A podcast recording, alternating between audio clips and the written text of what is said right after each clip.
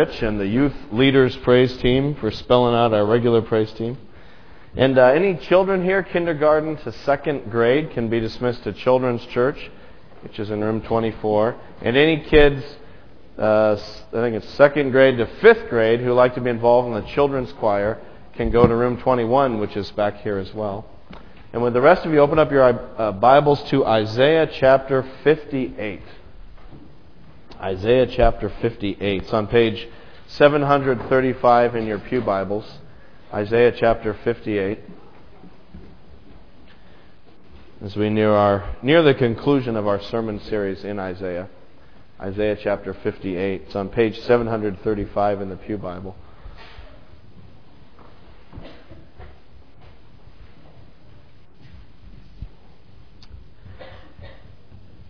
Let me just read the first nine verses of this chapter. Isaiah 58. Shout it aloud. Do not hold back. Raise your voice like a trumpet. Declare to my people their rebellion, and to the house of Jacob their sins. For day after day they seek me out. They seem eager to know my ways, as if they were a nation that does what is right and has not forsaken the commands of its God. They ask me for just decisions and seem eager for God to come near them. Why have we fasted, they say, and you have not seen it? Why have we humbled ourselves, and you have not noticed? Yet on the day of your fasting, you do as you please and exploit all your workers. Your fasting ends in quarreling and strife and in striking each other with wicked fists. You cannot fast as you do today and expect your voice to be heard on high. Is this the kind of fast I've chosen? Only a day for a man to humble himself? Is it only for bowing one's head like a reed and for lying on sackcloth and ashes? Is that what you call a fast? A day acceptable to the Lord?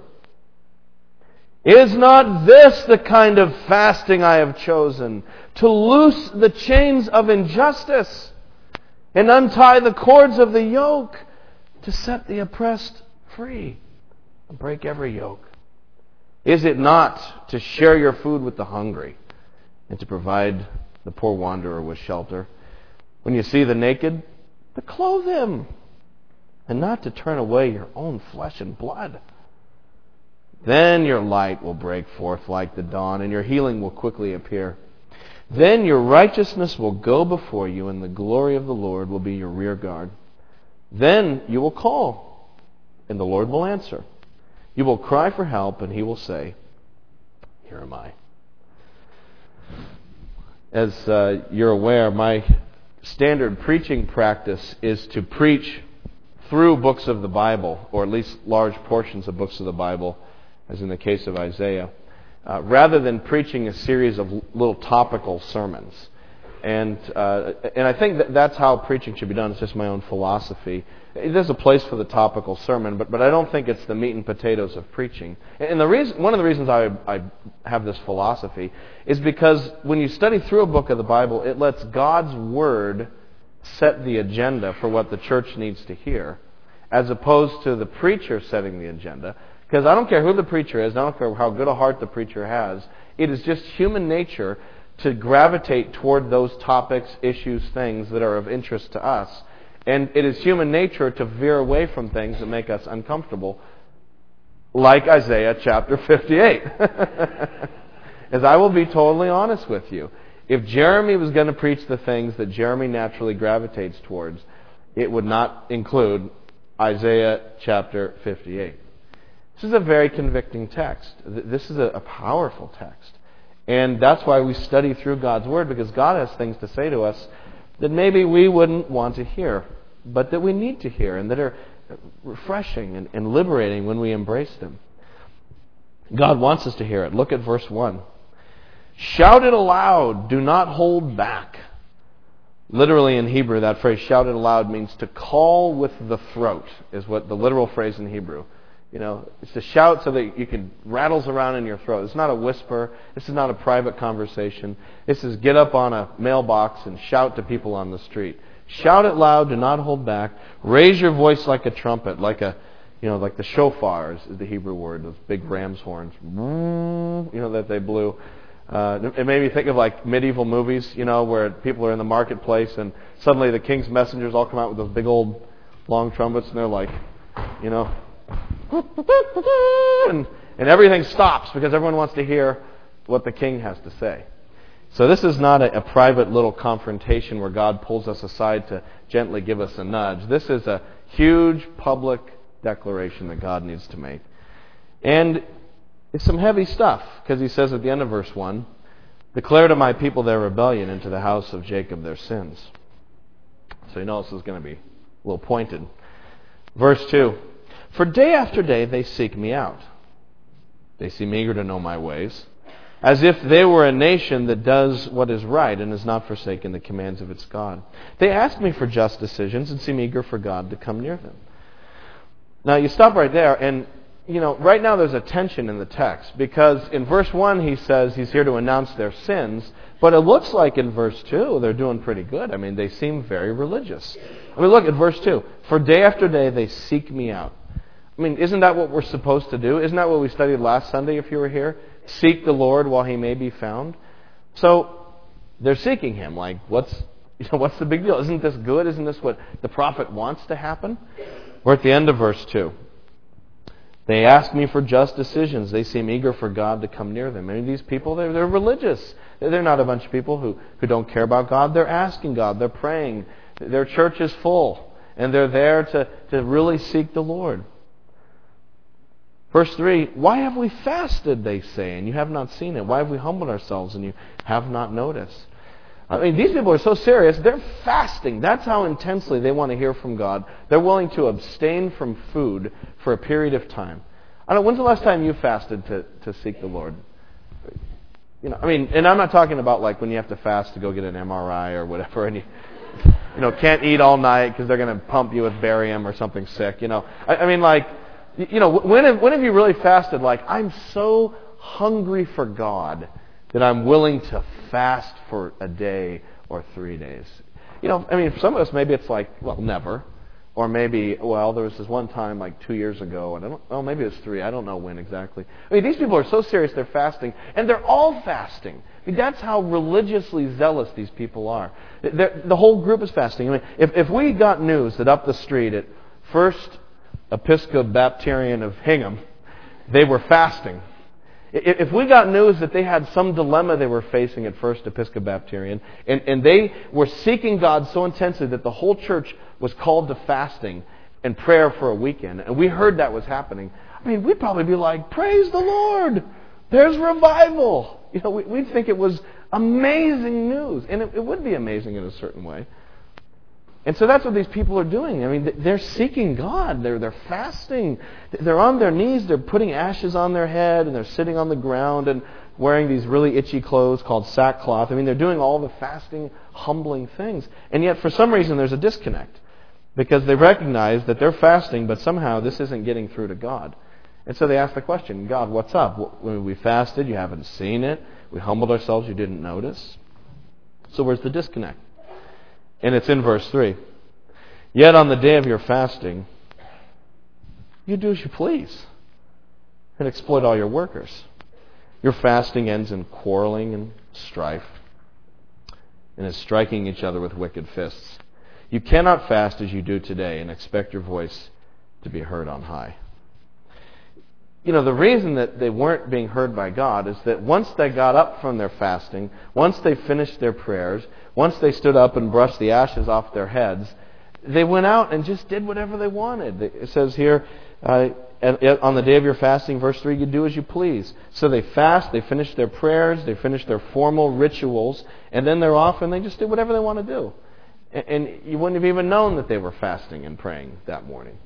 Or it says you exploit all your workers. So they go to church on Sunday, so to speak, and they, uh, they put the money in the plate and they sing the songs and they say the prayers and they clap and they do all the things of church. And then Monday, you know, they're treating their employees like dirt.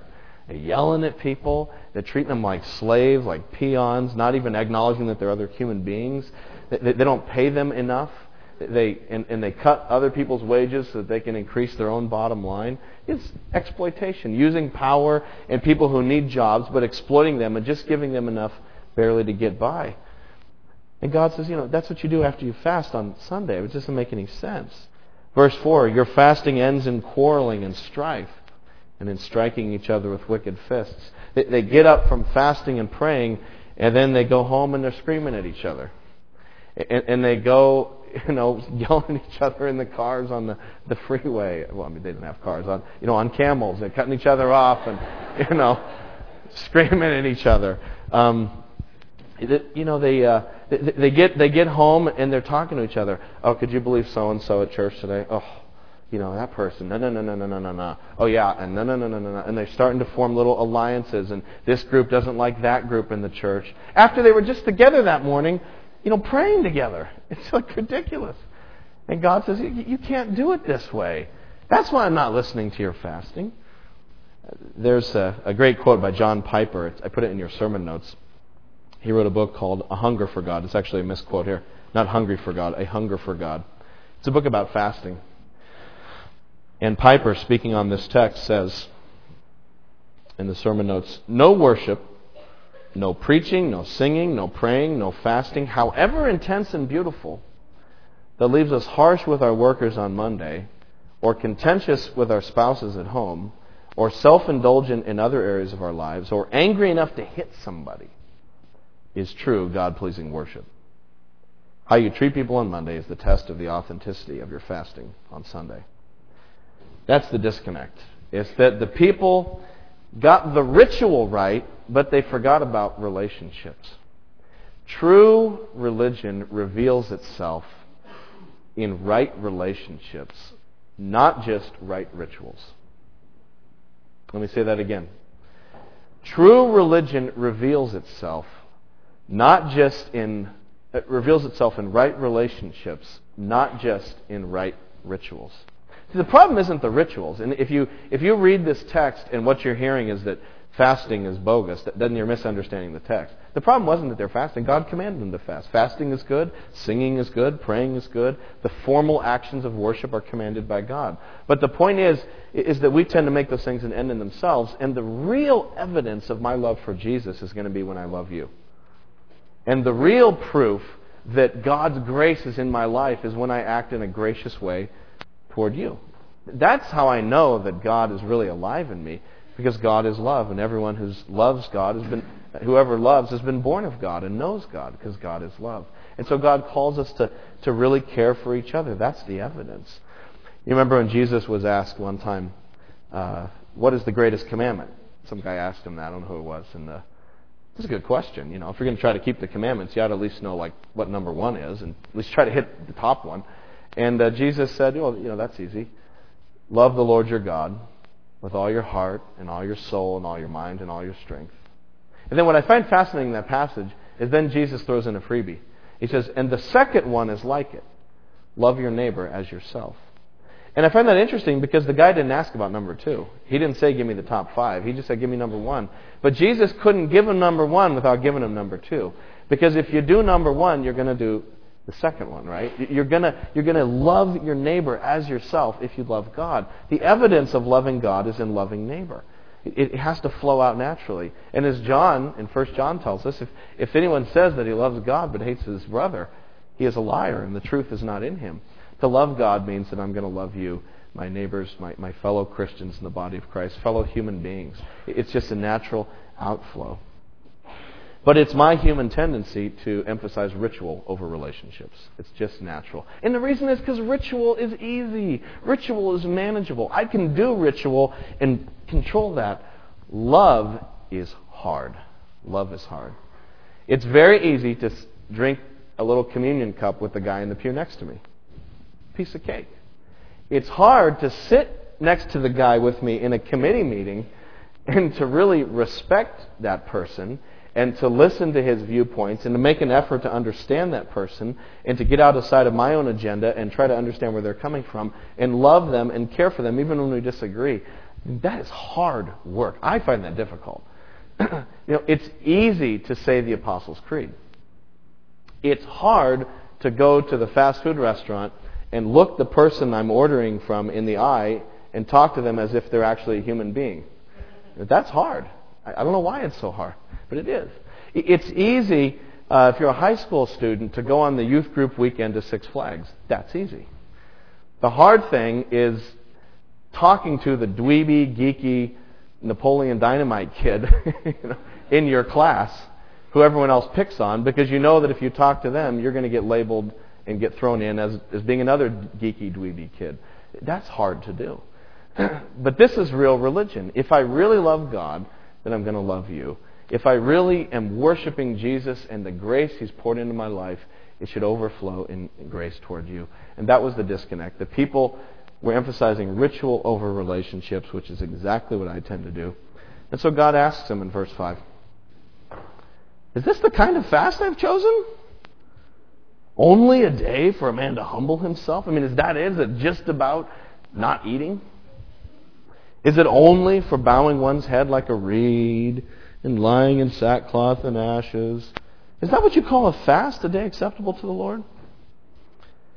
And then in verse 6 and 7, this, this powerful, powerful passage where God gives them an alternative vision for fasting.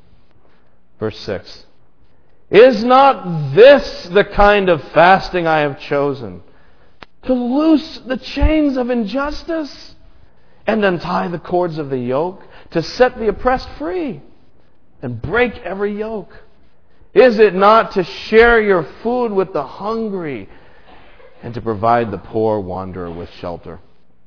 When you see the naked, to clothe them and not to turn away from your own flesh and blood. God says, You want to fast? I'll give you a fast.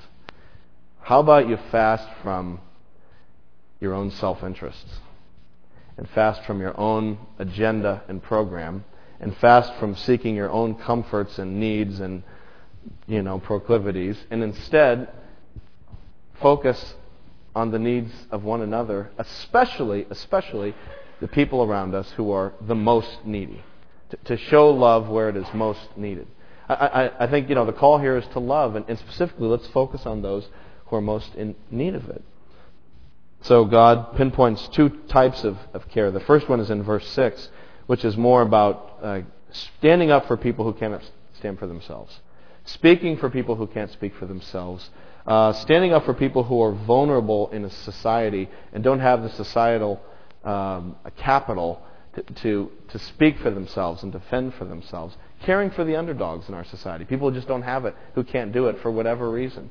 Um, this is a major theme in the Old Testament and the New that we're supposed to care for those who are oppressed, people who can't stand up for themselves. In ancient uh, Hebrew culture, that was typically widows and orphans because it was very much uh, a patriarchal society. You know, to, it, it wasn't like today where women really are more empowered and really can you know, get jobs and provide for themselves. I mean, if you were a woman without a husband in ancient Israel, I mean, you were in a tough spot. It's an agrarian culture. You know, you got to go out and work in the fields all day, and and so you, you know, you need physical strength. You need men to do that. And it took a whole family to survive in that kind of an environment. So if you didn't have a husband, you didn't have an extended male relatives to take you in, you were in a tough spot.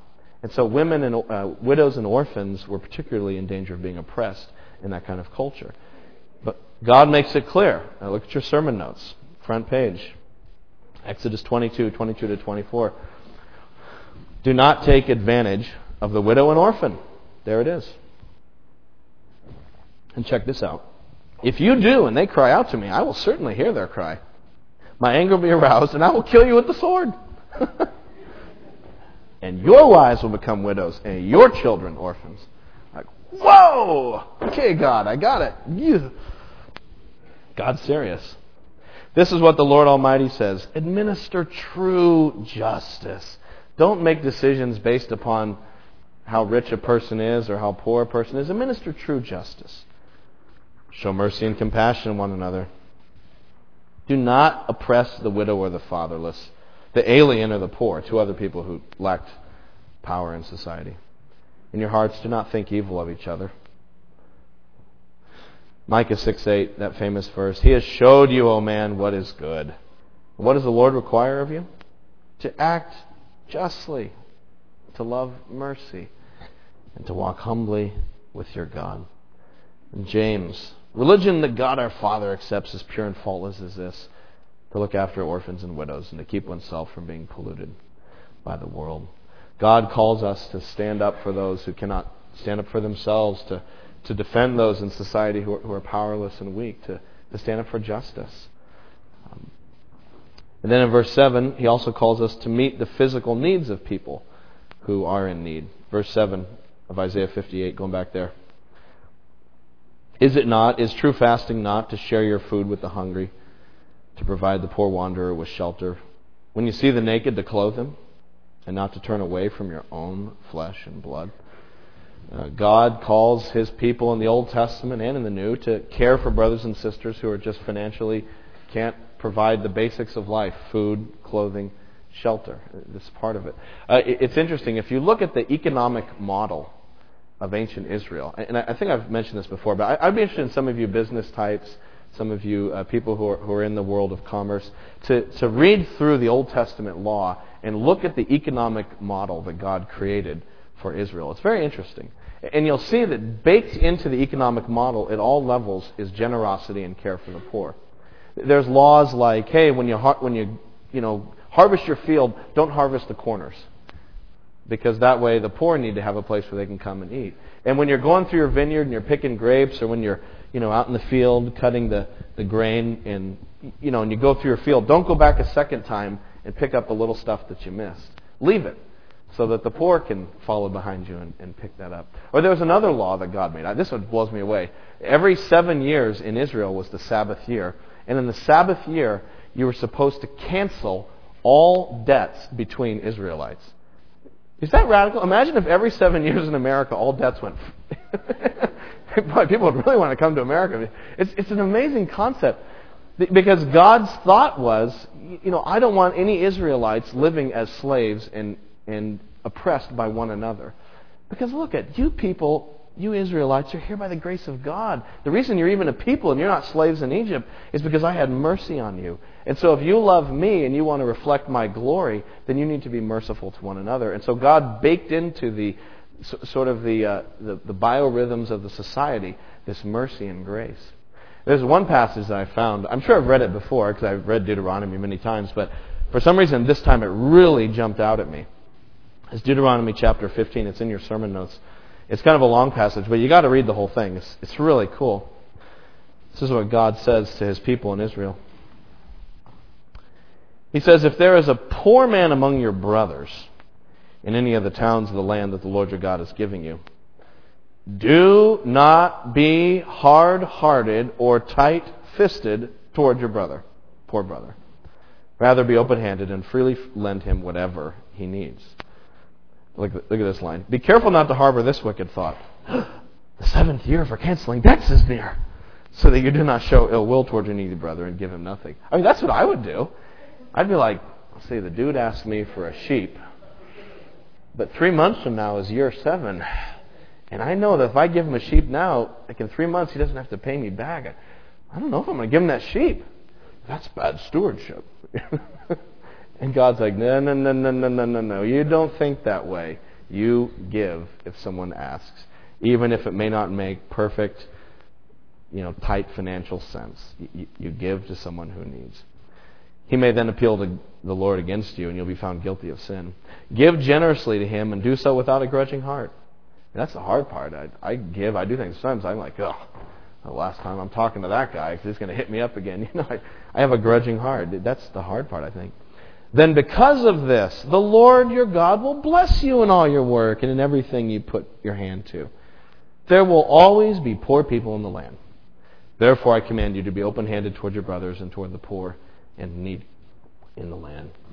God provides for those who provide for others. God's blessed us to be a blessing, and if you switch to a lifestyle of giving, God will provide for your needs and he's promised that. I, I talk to people who really have gotten this concept of philanthropy, of giving, of meeting needs, and the thing that I hear from all of them is, I can't outgive God. I give and I give and I give, and then God gives me more. I, I don't run out. It's not like I, I give everything I have and then I'm done. It's like God keeps blessing me with more things, and I can't give it away fast enough. I, I've heard one man say, I know whose, whose life is just dedicated to giving. God provides when we give to others. So that's why we preach through books of the Bible, so that we come to passages like Isaiah 58, which I find both very challenging, but also very inspiring. I, I don't know, maybe, maybe your experience. I mean, of course, it's challenging because, you know, I'm a rich American. You're rich Americans. You're like, well, I'm not rich. Well, you know, compared to the rest of the world, we are, we live like gods compared to the rest of the world. And, and I think we forget this. You know, we have things like warm houses made of wood. We have uh, more than one outfit in our closets. We have shoes. We can go like this, and water comes out, and it's clean. We, uh, we have food in our refrigerators. We have refrigerators, right? We not only have phones, we have cell phones. You know, and, and these are basic things that I totally take for granted. But there are, you know, this is not exaggeration, literally billions of people in the world who've not experienced these things. For whom this is like, what? Wow. I wonder what that's like to go like this and have water come out. They just don't have that. And, and I'm, I'm a wealthy American. You know, and, I, and so I read this and I'm, I'm so convicted. Like, what do I do? How, how do I how do I become an Isaiah 58 kind of Christian? Am I even one at all? You know, you, you just start wondering those kinds of things. But it's not only convicting, I also find this passage inspiring because when I read it, I, I, it's not like I just feel beat up, but there's a part of me, and I think probably even the larger part of me, that says, Man, I want to do that. I really want to be this person. I, I, I just feel, you know, I do love God. I do love Jesus. I do love people. I, I, want to, I want to love, and especially loving those in need. And I think for me, a lot of the problem is how do I get from here to there? How do okay? So, so we got this call to be Christians who love each other and especially show our love in meeting needs. Uh, so, so how do we how do we get there? How do I get from here to there? Do I empty my bank account tomorrow and liquidate my assets, put it all in a backpack and hundred dollar bills, and go around Boston Common handing out $100 bills to every vagrant I see? Is that, is that how you put this into practice? I don't know. Do, do I quit my job tomorrow, liquidate all, my, uh, liquidate all my assets, and go to Manila and minister to street orphans and the kids who live on the trash dumps in Manila? Is that, is that what I'm supposed to do? Well, you know, maybe. I don't know. I don't want to. I want to cut that off. Maybe God is going to call you to do that. But you know, how, so how do I get there? Like, I guess that's I, I kind of think practical application. That's sort of where my mind tends to go in passages. How do I live this? Because I want to be this kind of Christian who stands up for, the, for those who cannot stand up for themselves and who meets the needs of others. But when I look at the global scale of need out there, it almost just makes me say, you know, what's the point? There is so much need. What's Jeramie? Even if I sold all my assets and shipped my money to someone in need, how's it really going to make a difference in this huge world filled with so many needs, and it's almost overwhelming. I just start shutting down. I say, well, whatever. I'm going to Blockbuster. You know, I'm going to get a video. Honey, order a pizza. I, you know, I just stink. I'm a miserable American. Forget it. Um, so, so how do you? And I guess that's what I want to maybe just sort of end this time here. How do we do this? Because I'm going to give you the benefit of the doubt that I hope you give me, that you do love Jesus, and that when you read this, you're going, this is right. How do you get from here to there? How do we do that practically speaking? And I'm going to throw a theory out, throw an idea out. And my idea is that you don't start by looking at the ends of the earth, that the starting place is as close as you can to home, and then it's working outwards from there. That you start with the immediate and then you move outwards and you learn how to do it in concentric circles. And the reason I think that this is my sort of hypothesis of how we get there is because so much of the stuff in the Bible about giving to the needy is all about giving to people you know. It's, it's not about shipping money across the world, which is good. But, but it's about what about the person you know who's in need? What about the needy brother? Uh, you know, I think the starting place is all right, start with your own family. My first responsibility is to care for the people in my own family. It's for me as a husband to love my wife. There's where true religion starts. It's, it's for me to care for people and to care for their financial needs. Uh, do I have a brother or sister, you know, a blood brother or sister who who's in need. I need to meet those needs. I need to care for them. I need to help them out with a rent payment or a mortgage payment. As it says at the end of verse 7 of Isaiah chapter 58, is not true fasting not to turn away from your own flesh and blood. It starts with the immediate family. Uh, or if you look at your sermon notes again, here's this quote in 1 Timothy 5. Uh, 1 Timothy 5 is interesting. He's talking about the responsibility of the church to care for widows. But before the church starts picking up the tab, there's someone else who's got a responsibility to pick up the tab, and that's the immediate family has got to care for widows and orphans. And if they're not doing it, then something's messed up. Look at this quote from 1 Timothy 5. If a widow has children or grandchildren, these should learn, first of all, to put their religion into practice by caring for their own family and so repaying their parents and grandparents. For this is pleasing to God. If anyone does not provide for his relatives, and especially for his immediate family, he has denied the faith and is worse than an unbeliever. Whoa, okay, God, you know, there's another arrow. That's a zinger. I'll tell you what, but that's it. Real religion starts by caring for my immediate family. Do you care for your immediate family?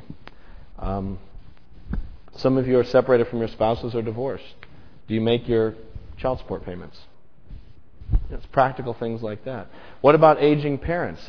You know, with the, the baby boom generation aging and, and graying, uh, our, and as more people are, are, moving into those senior citizen years, you know, we're going to have to really think about aging parents. Are we caring for them? And not just financially, but really caring for, for their needs. You know, they're lonely. It's, it's, it's tough growing old.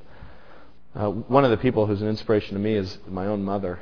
Uh, she, she is doing a great job taking care of her mother. Uh, my grandpa uh, Johnson, my mother's mother, died uh, a couple. My mother's father died a couple of years ago, and is and now my grandma Johnson is widowed um, and has been for a couple of years now. And, and you know, she has money. She, she can live. She's not like she's starving or something. But, you know, it's just hard being old. And she's physically not the woman that she was 30 years ago when she raised six kids on a farm single handedly. Uh, you know, she, she's weak and frail. And, and uh, my mom lives in Nevada, and Grandma Johnson lives in Iowa. But my mom has done a great job of flying out there a lot to help her other brothers and sisters take care of Grandma and just hang out with her and minister to her and they do Bible studies together. She's just done a great job and that's really inspiring to me to, to see her, you know, inconveniencing herself so that she can take care of, of grandma. And it's something we've got to start start with your own family. Before you want to go out there and change the world, you know, look right at home. That's our first and foremost responsibility before we do anything else. And then after that, I think the next concentric circle we need to look out is within our next family, which is the body of Christ the family of God. My next area for caring for people's needs is South Shore Baptist Church and the people that I know that I come in contact with in the church who have need. And we need to give to one another. Again, this is from the New Testament. Uh, all the stuff about giving in the New Testament tends to be toward other Christians. If you look at your sermon notes again, James chapter 2. What good is it, my brothers? Page 3. Second quote down. What good is it, my brothers, if a man claims to have faith but has no deeds? Can such faith save him? Suppose a brother or sister is without clothes and daily food. If one of you says to him, Go, I wish you well, keep warm and well fed, but does nothing about his physical needs, what good is it? Or 1 John 3. This is how we know what love is. Jesus Christ laid down his life for us, and we have to lay down our lives for our brothers. If anyone has material possessions and sees his brother in need, but has no pity on him, how can the love of God be in him? Dear children, let us not love with words or tongue, but with actions and in truth. We need to care for each other in the church. Uh, and, and, you know what? You people do that. One of the things that I, I can say about this church, and I can't take any credit for it, it's just this church really is a very loving church. And I've witnessed people caring for one another in really tangible ways. Uh, some of you know a lady in our church uh, who last summer went through a series of operations uh, one of them very risky, life-threatening operation, and for a variety of reasons, she, she was essentially homeless. She didn't have a place to live, and and during she was very feeble heading into the operation. Obviously, there's a recovery time, and she didn't have a place to live. And a lot of people in this church took her into their homes for different stretches of time. One family for a long stretch of time, uh, the, the Dorns, and they just uh, took her into their home, and she lived with them. And, And I think one of the reasons that woman is alive today and in our fellowship and gaining strength is because people took her into their homes. I mean, that's you know, as a pastor, like, that just makes you so happy. To see the church being what you know the church should be is amazing. And so when you see needs in the congregation, you know, meet those needs. Don't say this. What's the church going to do for that person? You're the church. So, you know, what are you going to do? Does the pastor know about that? Well, who cares? You know, pastor got four kids, okay? You know, he, pastor's, pastor's got a lot of immediate family issues, you know. I'm not trying to get myself off the hook. You know, just meet the need, meet the need. You know, I, I give you permission and empower you to take care of each other, whether I'm here or not. You have the freedom to do it. You're officially mm, blessed. Take care of each other. You can do it. And you don't need the deacons, and you don't need the elders, and you don't need the pastor to dig into your wallet and help someone out or to let someone into your bedroom, spare bedroom for two months. You don't need anyone's permission to do that. You're, you're free to do it. We need to care for each other. You know, there's this great verse from um, Acts chapter 4. It's at the very bottom of page 3 of the sermon notes. It says, All the believers were one in heart and mind. No one claimed that any of his possessions was his own, but they shared everything as they had. Uh, they, they had. Look at this sentence. Underline this sentence. There were no needy persons among them. People, South Shore Baptist Church, I think one of the, the main markers of our spiritual health as a church is that we need to be able to say, among the membership of our church, there's no needy people. Wouldn't it be a cool goal? South Shore Baptist Church, among the members, no one's in need. Everyone in that church I know has food, clothing, shelter, the basics of life. From time to time, those who owned lands or houses sold them, brought the money from the sales, put it at the apostles' feet, and it was distributed to anyone as he had need. Uh, you know, we, we do this in our congregation. There's something called the Deacons Fund. I don't know if you've heard of the Deacons Fund. It's like the missions budget, except it's a fund in the church you can give money to, and it's just, it's administered by the deacons to take care of people who have financial needs. And people come and they say, you know, I just I was laid off, I was injured, workers' comp's not covering it. I'm going back in a month, but I can't make the mortgage payment this month. And the deacons fund helps, and so we're doing that too. Um, so it, we need to keep this up as a congregation. We need to take care of each other. So if you know of something, meet the need. And then after that, we can look out into the community. I, I think then that's the next concentric circle. And, and there are needs in the community there are those who are oppressed and, and broken and hurting and needing. Even here on the South Shore, you're like, on the South Shore? You know, with Hingham and Norwell and Hanover and Cohasset and all these other Shishi towns and Duxbury and, you know, uh, I mean, you know, is this like, are there really needy people on the South Shore? Yeah! We've got these nursing homes right down the road here in Hingham, and we've got elderly people stacked up like firewood waiting to die. And their physical needs are met, but man, they're lonely It's all get outs. And even their families who love them can't be there every day. You know, there's a huge need. There's, uh, there's battered women on the South Shore who are in battered women's shelters. And I, I know some of the shelters. If you're interested in helping out, I can point you toward them. You know, there's women who, who are oppressed by their husbands and need to get out and flee for their lives. Um, DSS, I, I think, uh, the, the foster care system. It's just a practical way. Maybe God would call you to that. Uh, you know, there's a couple of families in our church. I don't want to embarrass them.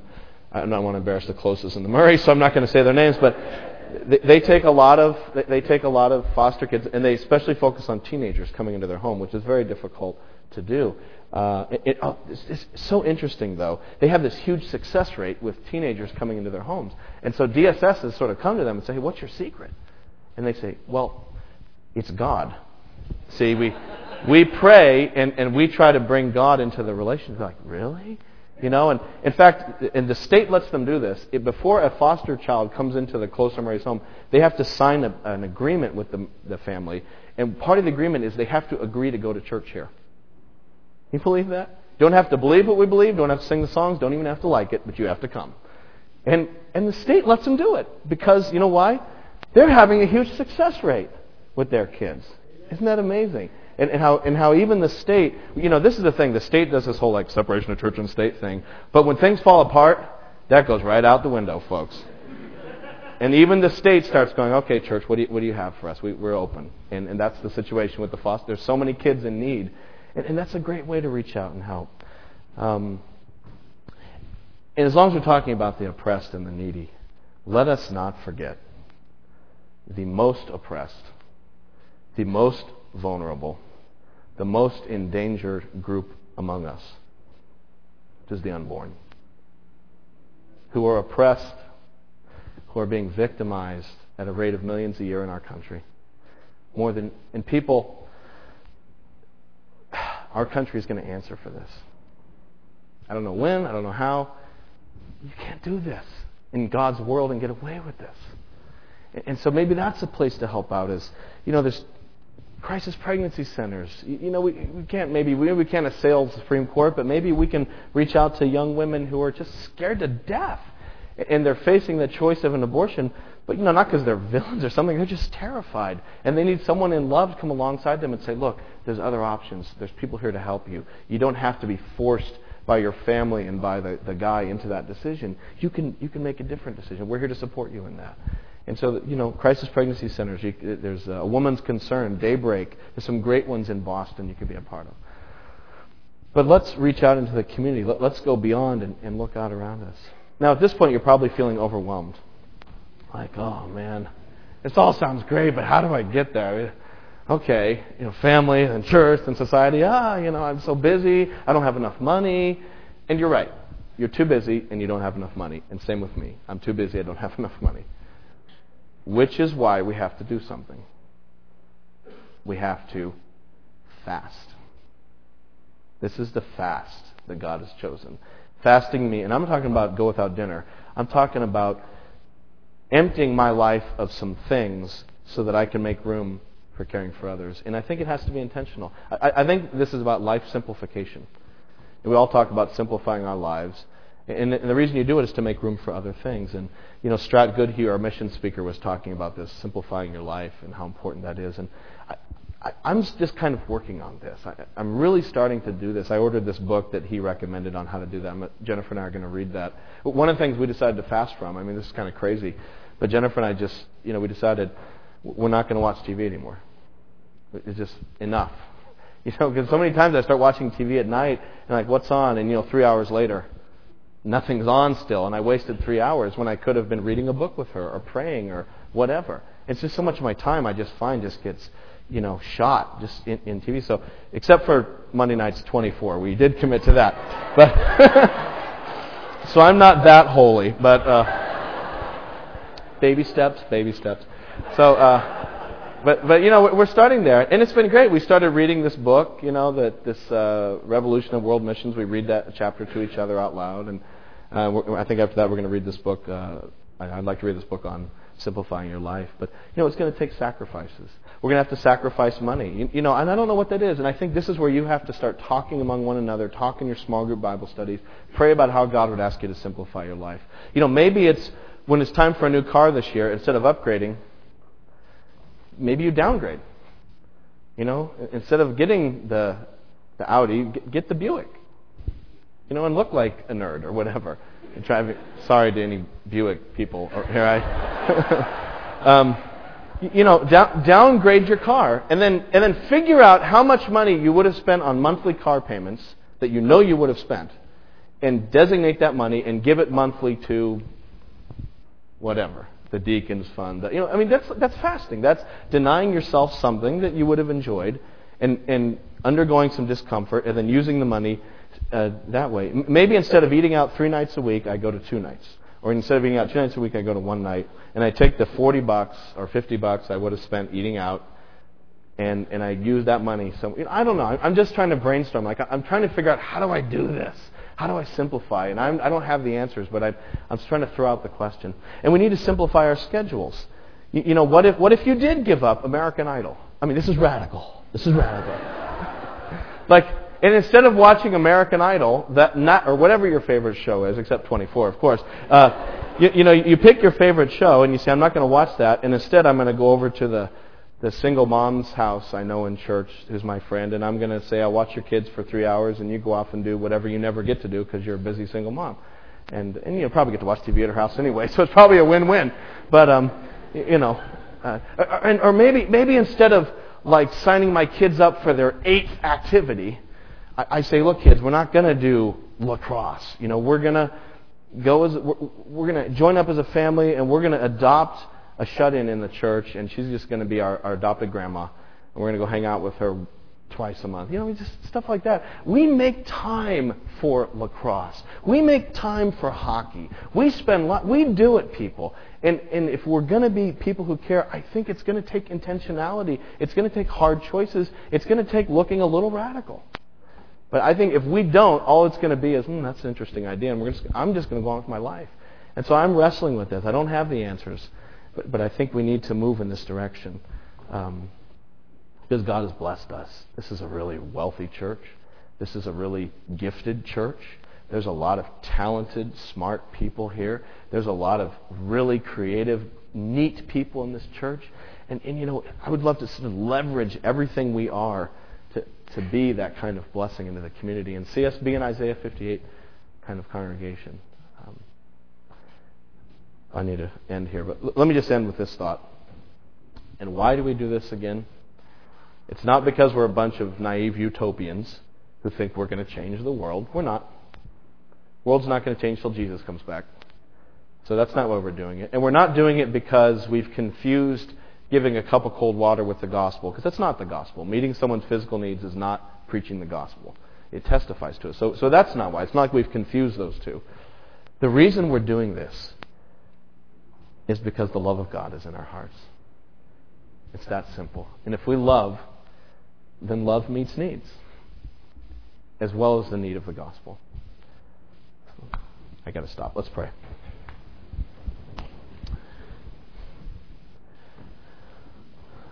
Oh, Jesus, I, I am so moved by this passage and even more moved preaching it. Jesus, I, I want to be this person. I don't want to just stand up here and make a, a fancy oration. I, I want to live it. And I, I want our church to live this, God.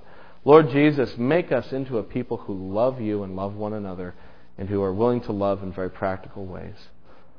And Jesus, I, I know that we need to simplify our lives to follow you, that following you always involves leaving something, that you told the fishermen to leave their nets. And Lord, following you means we have to leave things, we have to fast.